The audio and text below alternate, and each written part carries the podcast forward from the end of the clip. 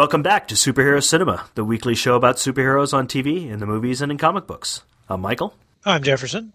And I'm Jonathan. And this is issue number 11 for the second week in June 2007. Uh, we've been away for a couple of weeks. It's been three weeks, uh, so there's a lot of stories to catch up on. Let's get right to it. Uh, first up with some uh, corrections.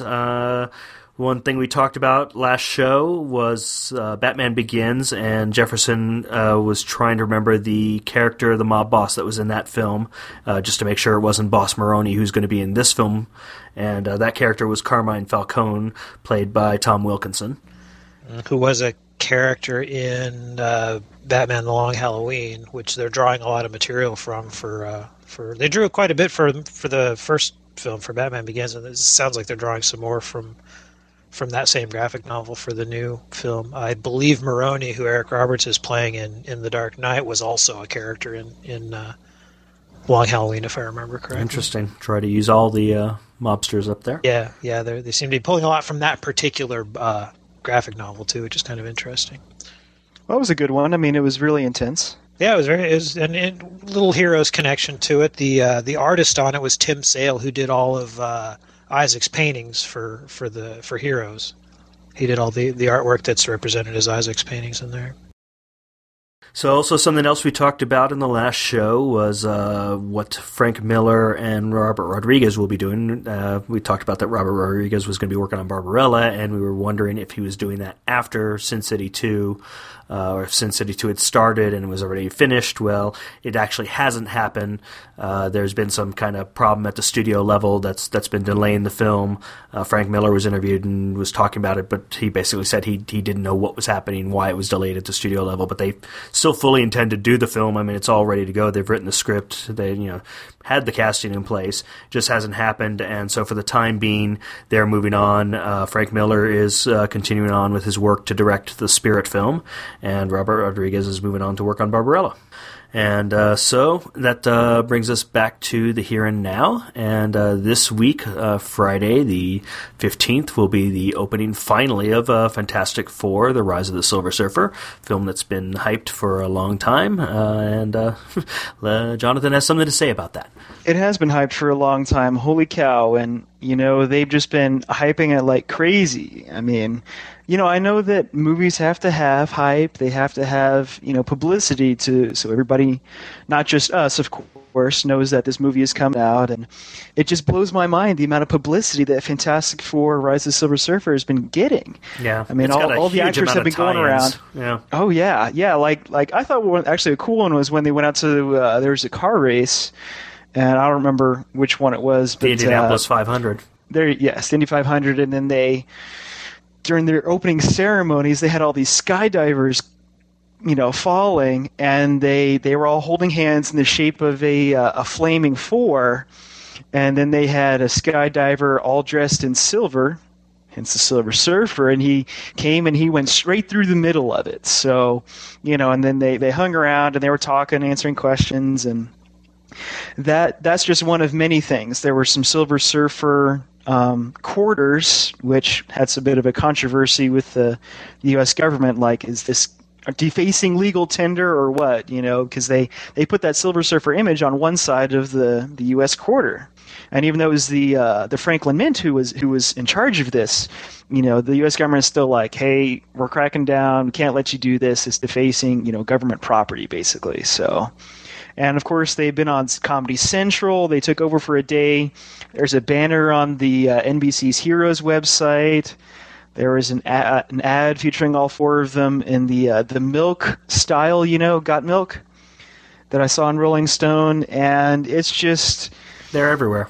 They're everywhere. Everywhere I turn, I see I see these four faces, and I see you know them plugging this movie. So I don't know. Maybe maybe if I saw more Silver Surfer ads that I thought were really cool, I wouldn't be uh, overwhelmed. But that's all right. So yeah, it's but pretty it's, much all guaranteed just, uh, that opening weekend. It's all about just yeah. making sure that that they get sufficient numbers on that opening weekend to justify it all. I think the public knows about it by now. If if you don't, I don't know what rock you've been living under. Yeah, I have to admit I have not seen. It doesn't seem like it, there's been that much. Um, I mean, I didn't. I haven't seen a lot of the stuff that you've just been talking about. It. Yeah. So far, it's just seemed to me like an average amount of publicity for a big summer movie, which is, yes, of course, a ridiculous amount. But maybe I'm just numb to it by now. I don't know. Yeah, I mean, after all the other blockbuster movies that have come through this summer, maybe we've just you know become accustomed to it. Exactly, just numb to it. Yep. Well, Friday will tell the tale. Well, when we actually get to see the film itself. Exactly, and we'll let all y'all know out there what we think of it. And if y'all want to give your reviews as well, just go ahead and uh, email us or Skype us or let us know what you think. Okay, so that's it for uh, that. Let's get on to the news.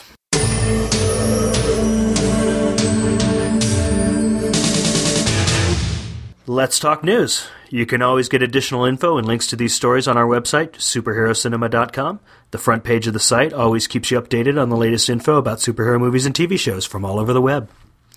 So first off, uh, we were just talking about box office and numbers, and uh, you know, what, this probably be our last wrap up on Spider-Man numbers. I think we pretty much covered it by this point. But the last time we talked, it was three weeks ago, and that was prior to Pirates of the Caribbean three coming out. So there was some speculation as to whether uh, Pirates of the Caribbean was going to come out and break a bunch of Spider-Man's records and you know, the records that had just been set three weeks earlier.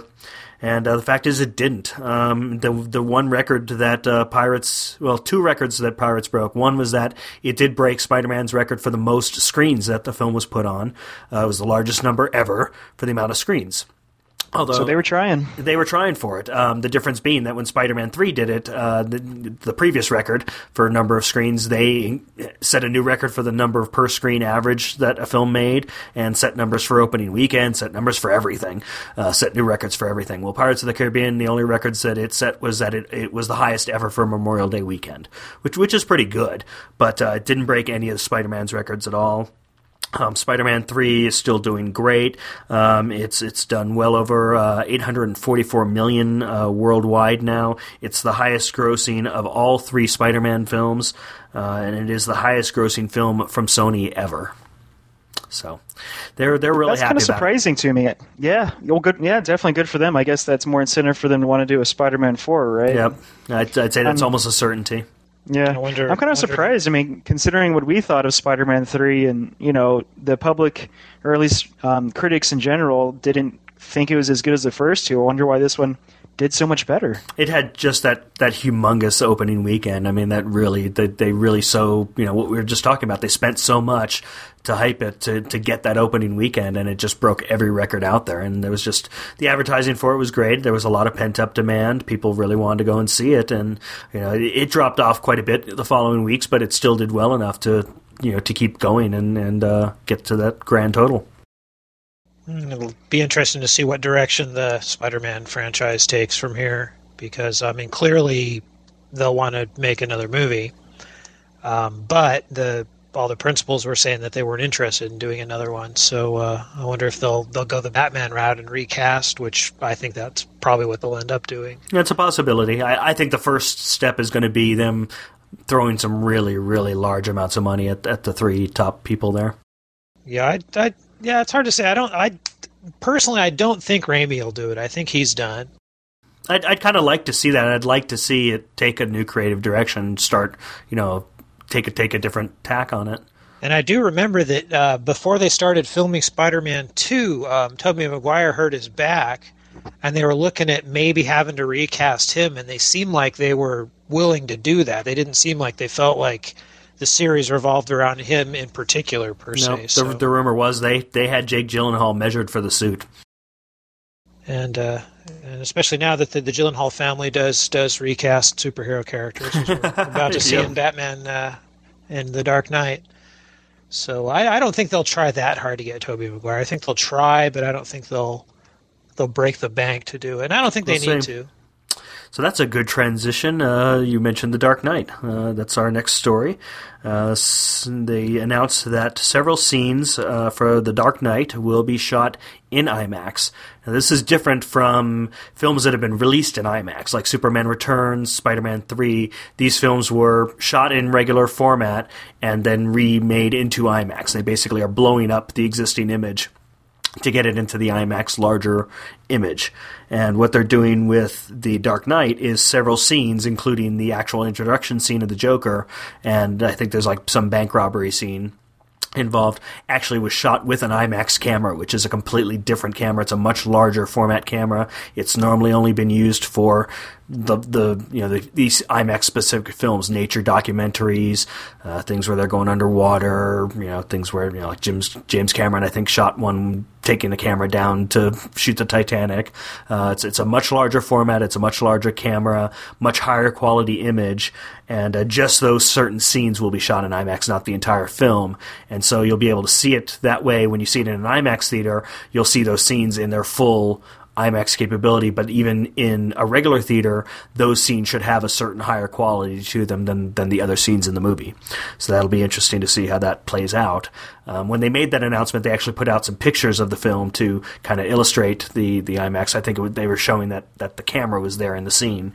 Um, but what they also showed, uh, I don't know if it was on purpose or inadvertently, I'm pretty sure it was probably on purpose. They, they wouldn't have done this accidentally. It was a bank robbery scene, and they showed two henchmen of the Joker, and you actually can see behind a pane of glass Heath Ledger as the Joker. So it's our first real official image of Heath Ledger as the Joker. It's not clear, it's fuzzy, but you can see behind it clearly. He's got the green hair, he's got the white face, and he's got the red lips and the red face, the, the red smile, and the smile does pretty much go from ear to ear. It's an extremely wide smile. It looks very similar to the picture we had seen a couple weeks ago that you know had never been conclusively established was a real picture of him, where you saw cuts on the side of his face that almost went ear to ear. Well, that's that's about how wide the smile was. So. Yeah, and you also he's where you can see he's wearing a purple jacket also that that picture is on the uh, Internet Movie Database listing for uh, The Dark Knight. So yep. yeah, it's it's an official released out. photo. Yep. Yeah.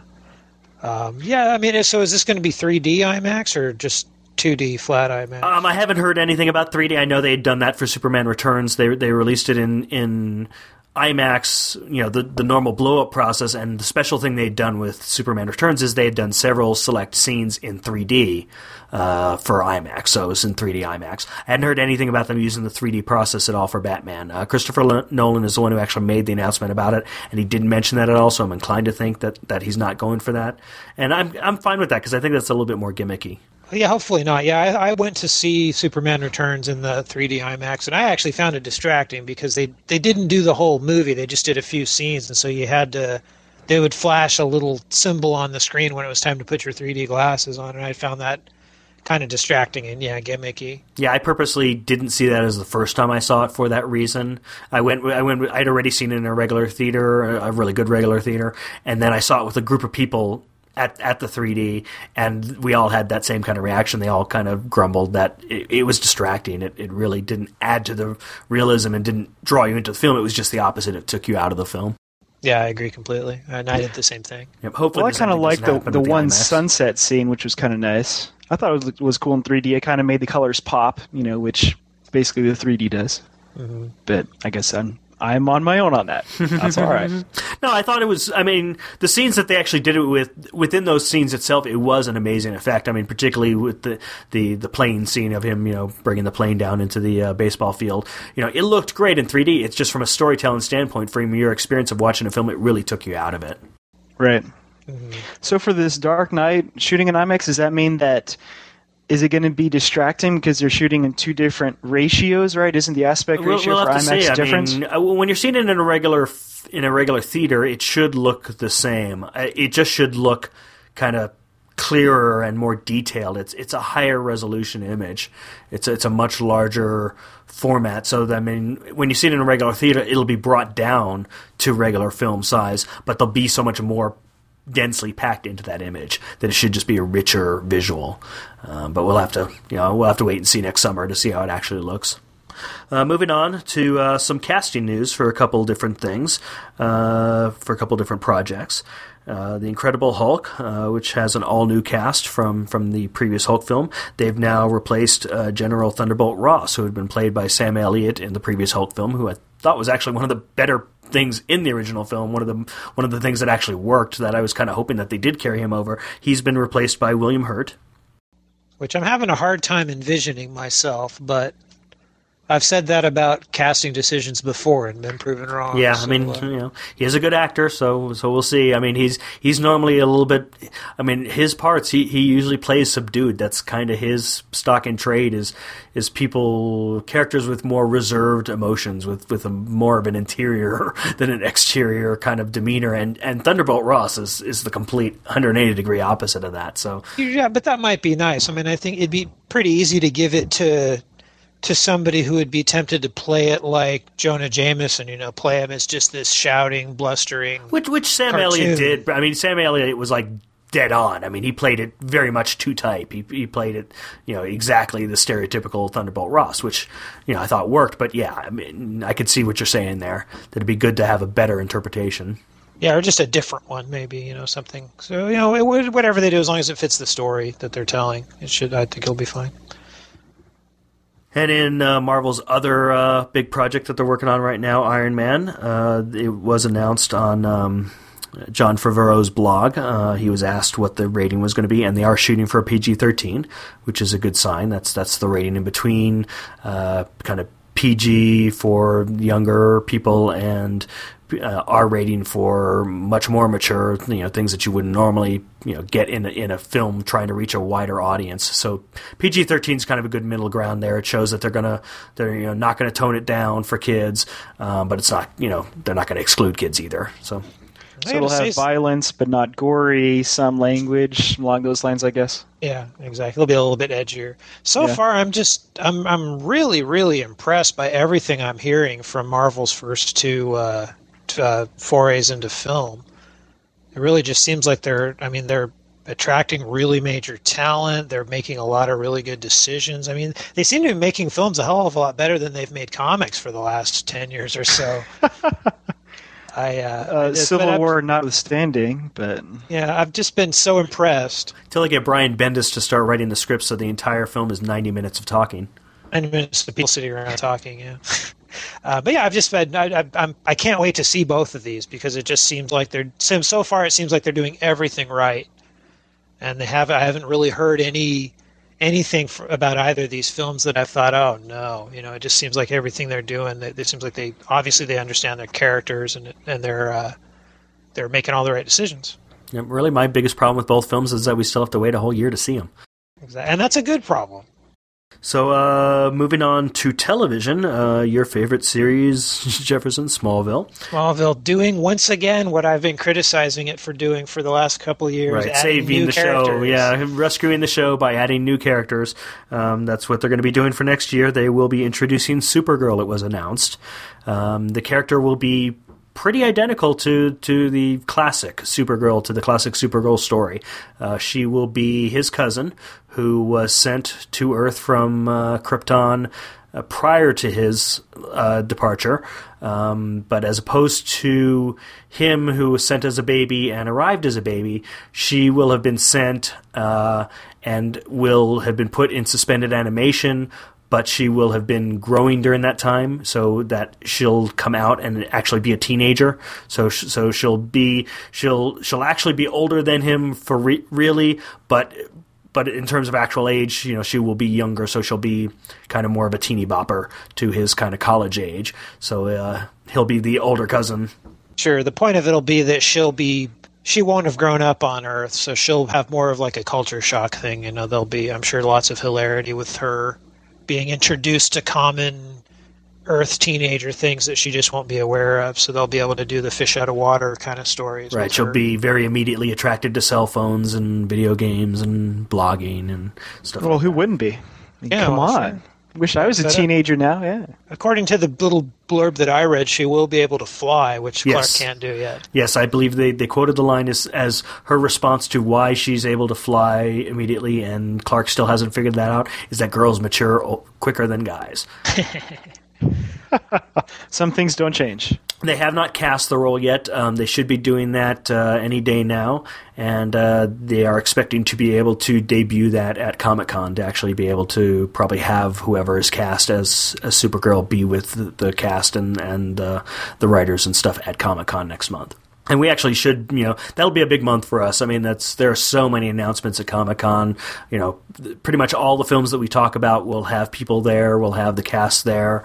Uh, we'll have, you know, we'll have released their posters or new trailers or show actual footage. So uh, come July, we're going to have a lot to talk about. Yeah, we will have a lot to talk about. It'll be fun. And if anybody wants to sponsor Superhero Cinema going to Comic Con, send your money to uh, Attention Michael and Jefferson Jonathan. Yeah. It's uh, it's not that long of a drive for me. Yeah, that's true. You're closer than us.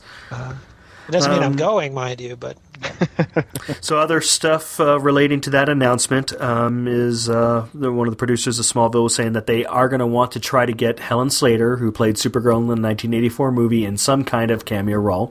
Uh, though they, he didn't know what part she might be playing or how long she might be there, but but that she'd probably appear in at least one episode.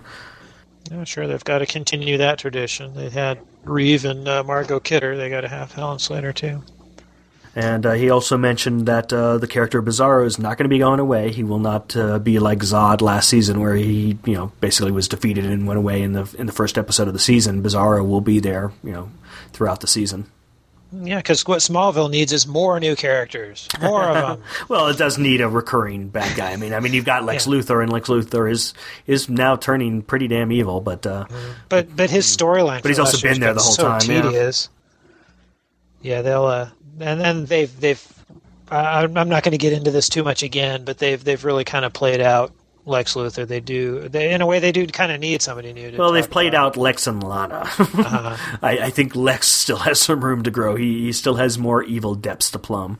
Yeah, maybe so. It seems like they, to me that they've really kind of played out the uh, the my father didn't love me enough and that's why I'm evil thing. I'm not sure how much farther. I, I'm not sure how much more of a reason they can give us for why Lex is evil. It seems like they've kind of covered, and they've they've set him very firmly down the path to being the character that he is as an adult in the comic books. I'm just not sure what where else there is to go. True.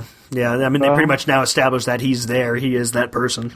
Hmm Exactly. Exactly. Well, Supergirl's there now, right? Can he corrupt her, try to turn her towards uh, working for him or something there? Yeah, they've done it in the comics, so uh, Yeah. why not? So moving on uh, to some more casting information. Uh, the the announcement that actually came out that I saw was that Scott Porter, who is an actor on the TV series Friday Night Lights, uh, had been cast in the movie of Speed Racer, which we've been talking about the casting on that, and then the production on that is going to start soon.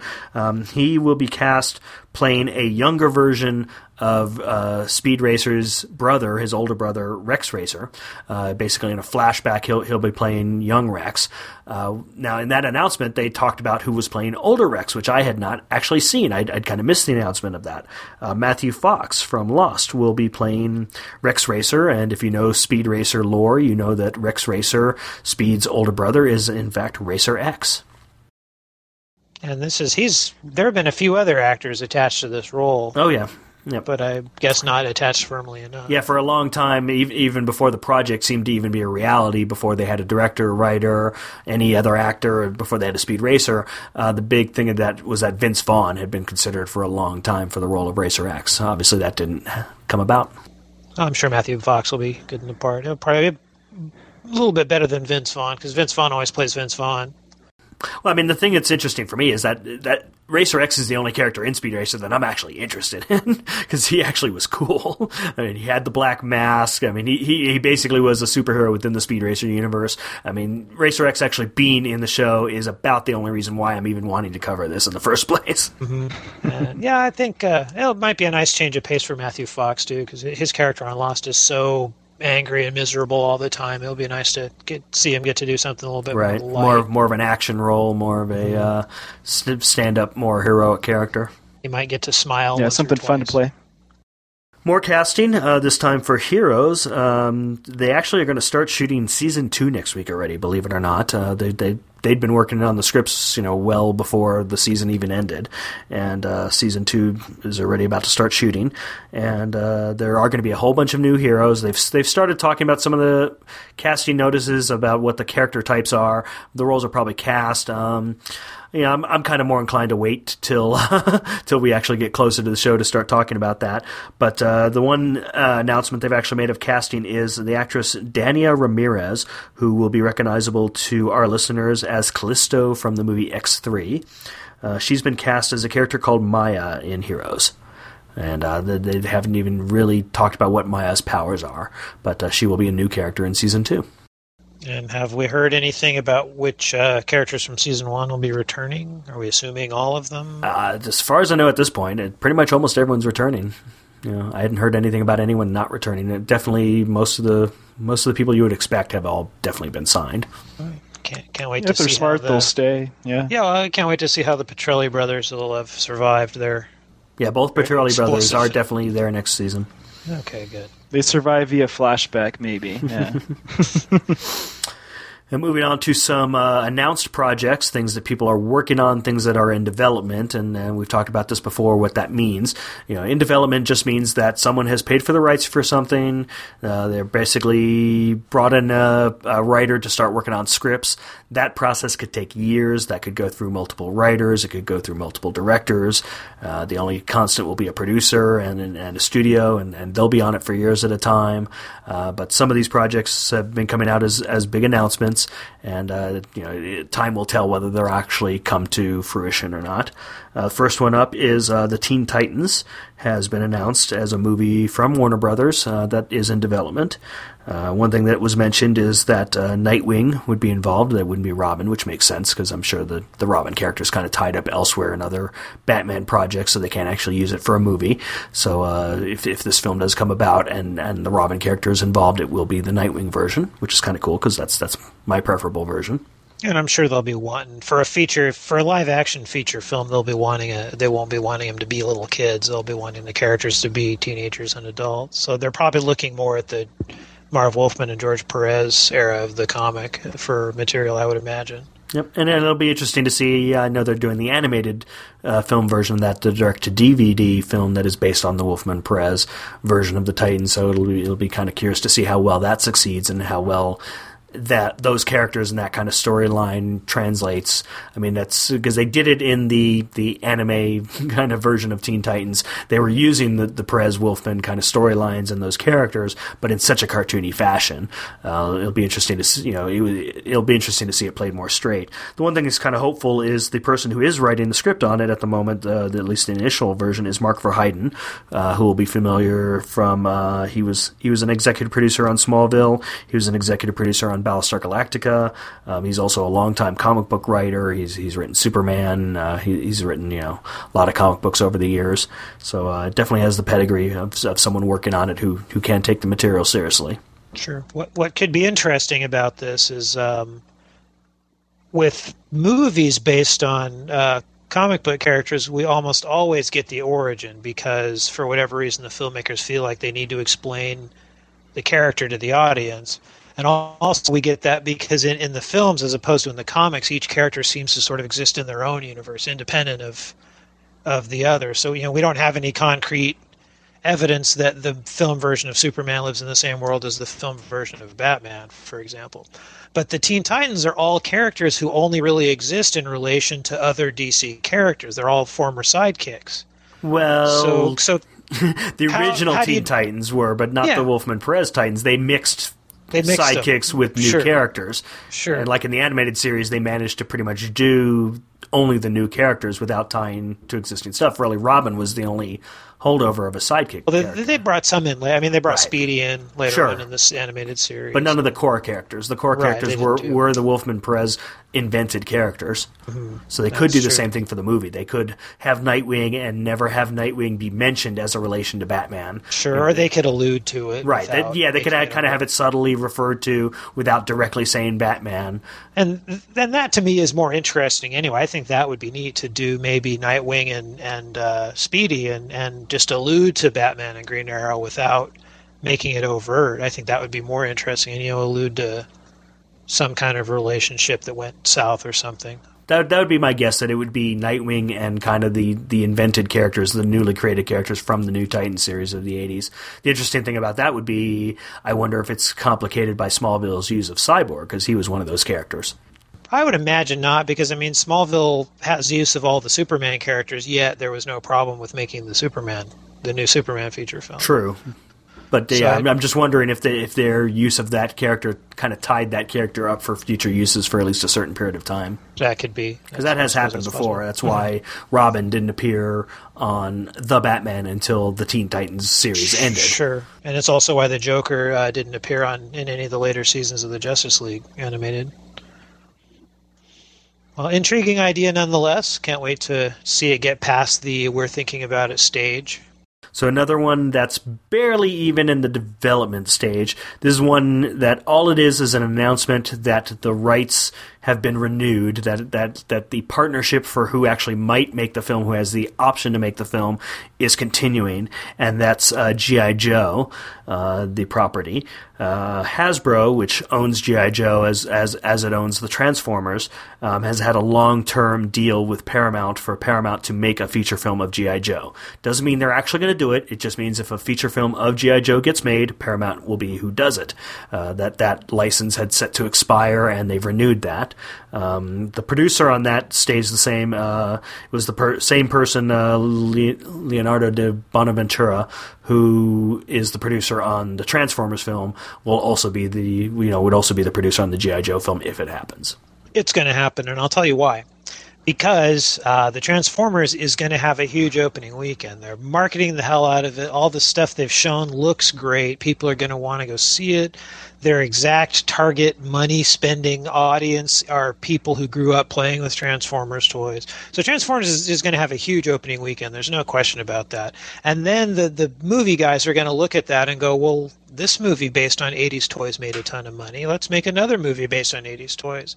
And they'll look, oh, wait, we already have G.I. Joe. Let's just get that done. I, I agree that that will be the determining factor. That the success of Transformers will be what causes this project to either move forward or to stall out. Yeah, I, th- I think it'll it'll move forward. Whether or not it'll be any good is Yeah, sure. very very open to debate. I think the uh, the GI Joe concept is a little bit not not really as interesting as the Transformers concept. Yeah, I don't know that it actually is that good of a possibility for a Yeah, movie. I don't know if there's an interesting story to be told there. I think you know, Transformers. I'm I'm.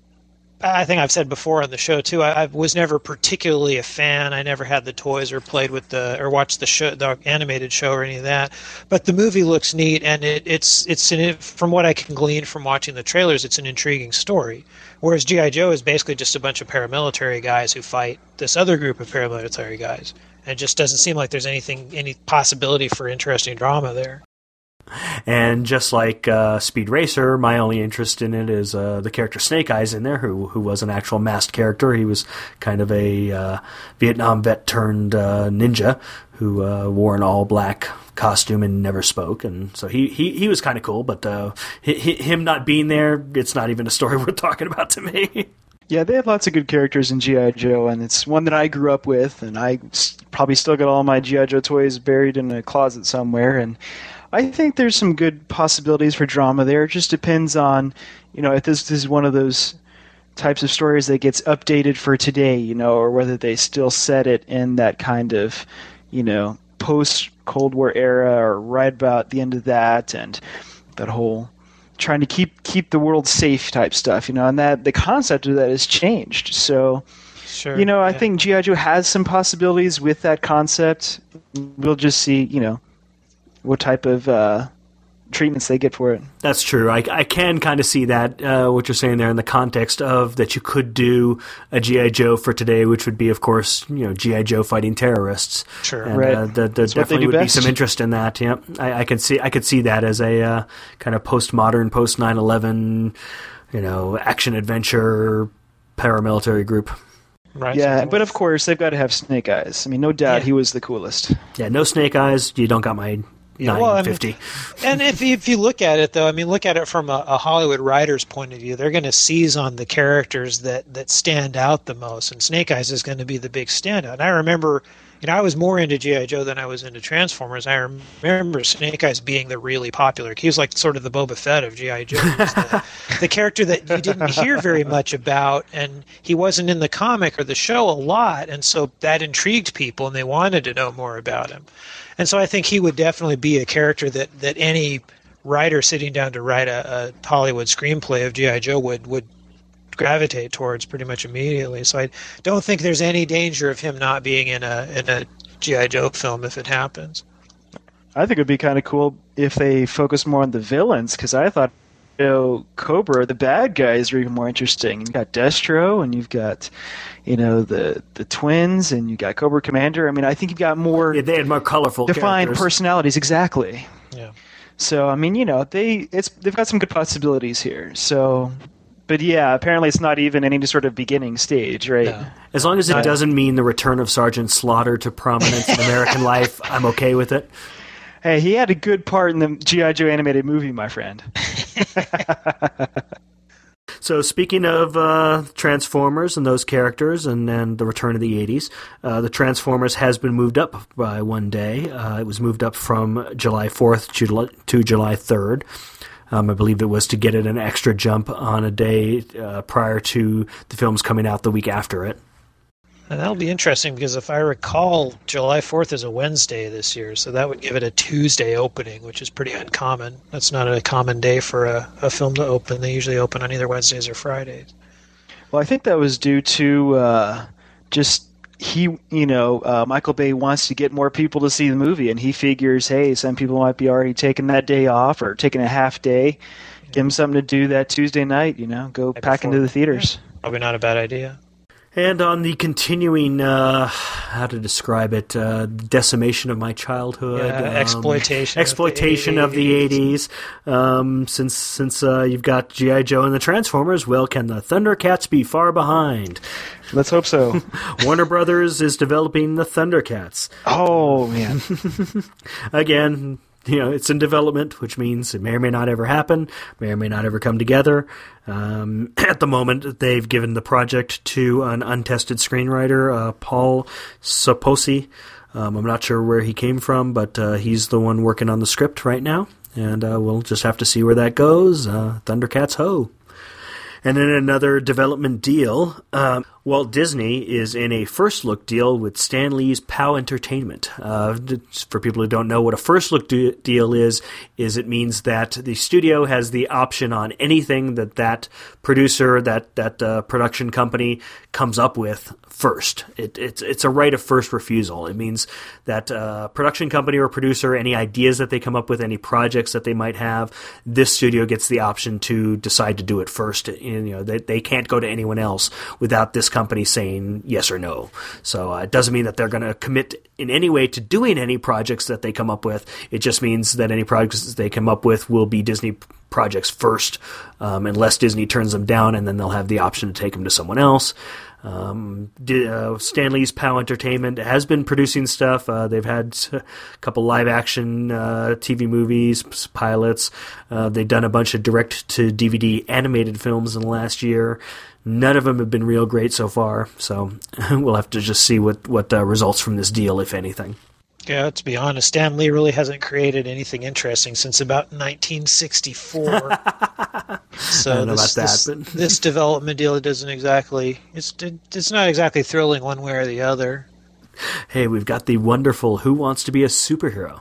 I I, I repeat, Stan Lee hasn't created anything interesting since 1964. or So We've got uh, at least one animated project that uh, starred Wilmer Valderrama as as a uh, Mexican superhero. You continue to prove my point. Uh, we had um, shoot, what was the live action one that was direct to to sci-fi? I know, I, mean, I know, I'm increasingly proving your point. Um, starred Sean Connery's just- son, Jason Connery, uh, as a super speed uh, secret agent. Wow, I must Light have speed, missed I believe it was called. Yep, it was called just- Light Speed. Keep them coming. what else have you got? Okay, moving on. Well, it's not like Disney's really, you know, banking their success on this. So No, I think no. they can afford to. They just uh, they're they're basically taking a bet to say, okay, you know, he might come up with something good. If he if the company does come up with a good idea, we want to have the first shot at it. We want we want to be the first to get to say no to it. Well, uh, next on the list after that, uh, once you've gone through all the actual comics properties, once you've gone through all the Marvel and DC, and all of those are tied up at various studios, and you've gone through all the uh, development deals that you can make with any comic book creators who might have any good ideas, well, then you start going after the role playing games. That's right. the role playing video game City of Heroes is being developed for a feature film property. which is somebody wasting a whole lot of money. This this this will fail. I mean, I'm gonna I'm gonna be a little bit opinionated here, but Are you are you calling it now? well, yeah, I am. I'm calling it. It's it's you know I haven't played the game, so yeah, I don't really play games like that. So um, I don't know if uh, if the storyline in the game is any good or not. But I just don't think a movie about uh, superhero characters that nobody's ever heard of before has got much of a chance. You know, I might be wrong, but and the char- the characters that I have seen that are in the game are pretty sort of basic and pretty silly for the most part characters. So I, I certainly don't have high hopes for this one, but but I've been wrong before. I don't know. Um, yeah, well, video game movies don't doesn't seem like the Yeah, uh, there, there's not a best very good track record. Yeah, yeah. I mean, I, I and I could. I, I know I sound a little cynical. I could be totally wrong You? about this. No. I mean, uh, if um, if five years ago you had told me that a movie based on a, a Disneyland ride would be a multi-billion-dollar franchise, That's I would true. Have said you're that's the most ridiculous thing I've ever heard. yeah. I remember when they were announcing that, and and yeah, I knew that it was being based on the ride, and, and I was just like, okay, well, that's destined to fail. And actually, all the pundits, all the reviews, and all the critics in, in advance were talking about that that was a destined to fail project. Well, who knew? And and look what happened there. That, that there's Pirates of the Caribbean. So hey, maybe I'm wrong. Let me let me back off a little bit and say, uh, well, this this doesn't sound like a great idea to me, but who knows? I've I've been surprised before.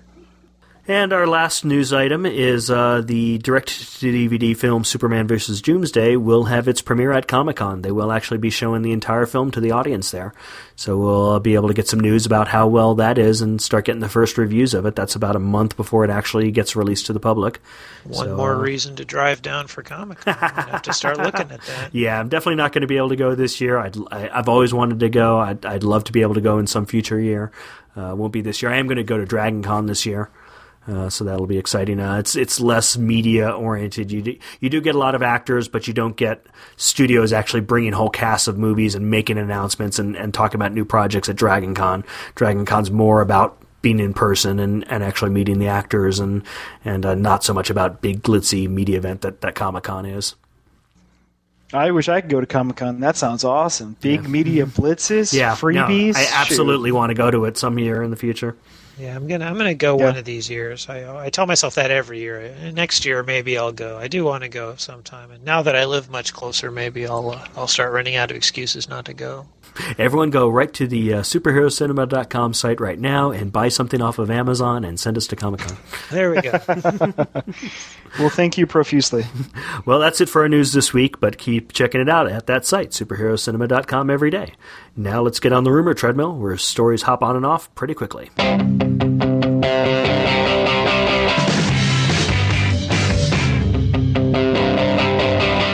Well, we don't have much on rumors this week. Um, just a couple items. Uh, we t- talked a couple weeks ago on the Mandrake project, uh, which is not being called Mandrake the Magician, but just being called Mandrake. Uh, Criss Angel, the uh, magician who stars in Criss Angel Mindfreak on cable, um, has uh, been interviewed saying that he's going to be part of that film.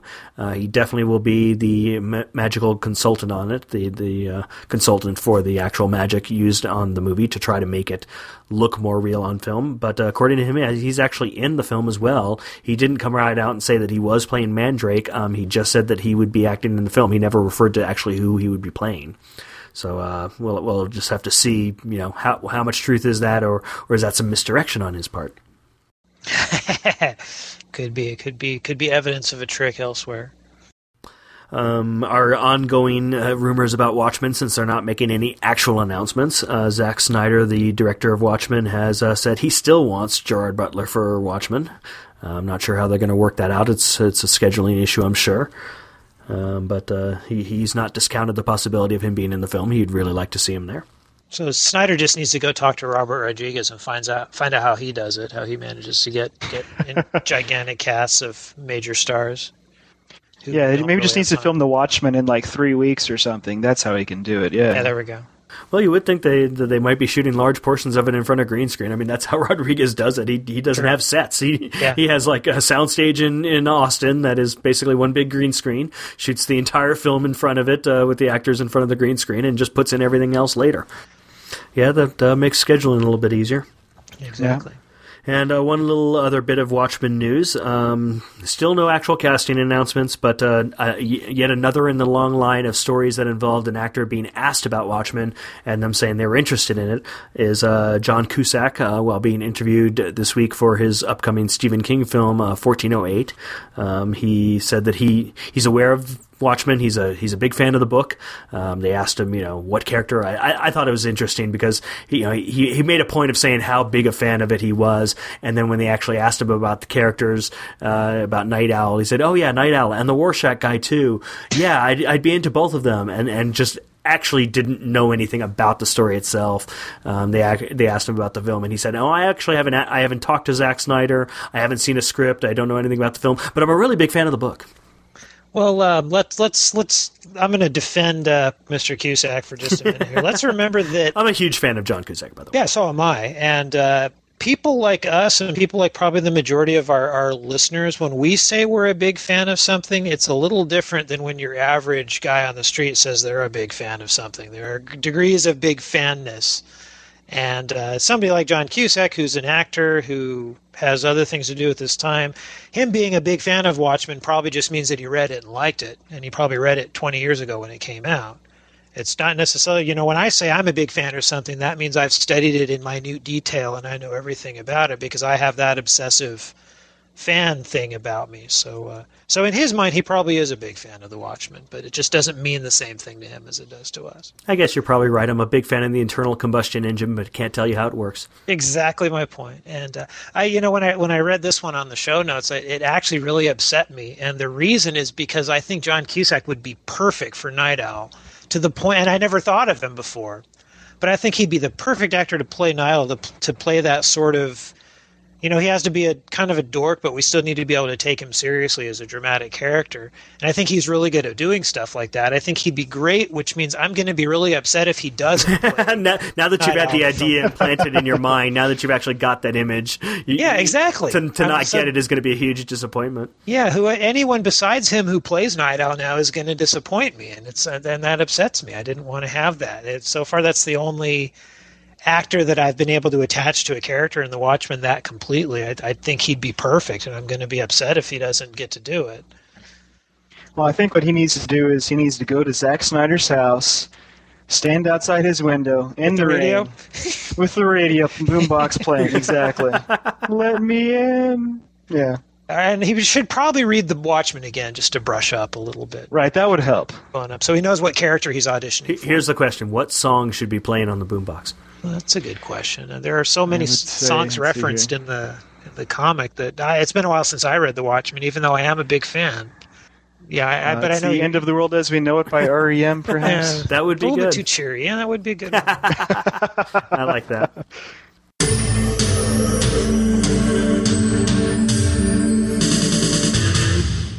That's going to wrap it up for this week. If you haven't already, click on the subscribe link on our website to subscribe to the podcast or find us on iTunes by searching for Superhero Cinema.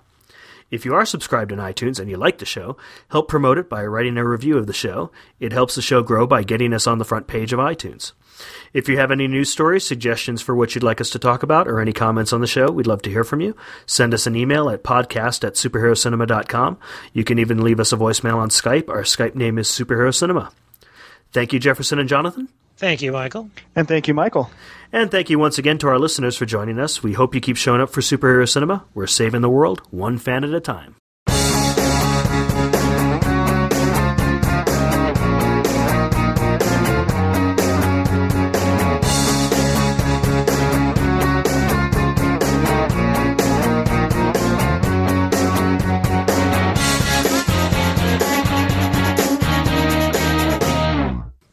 Ba-dum, ba-dum, bum, bum. News, news, we got news.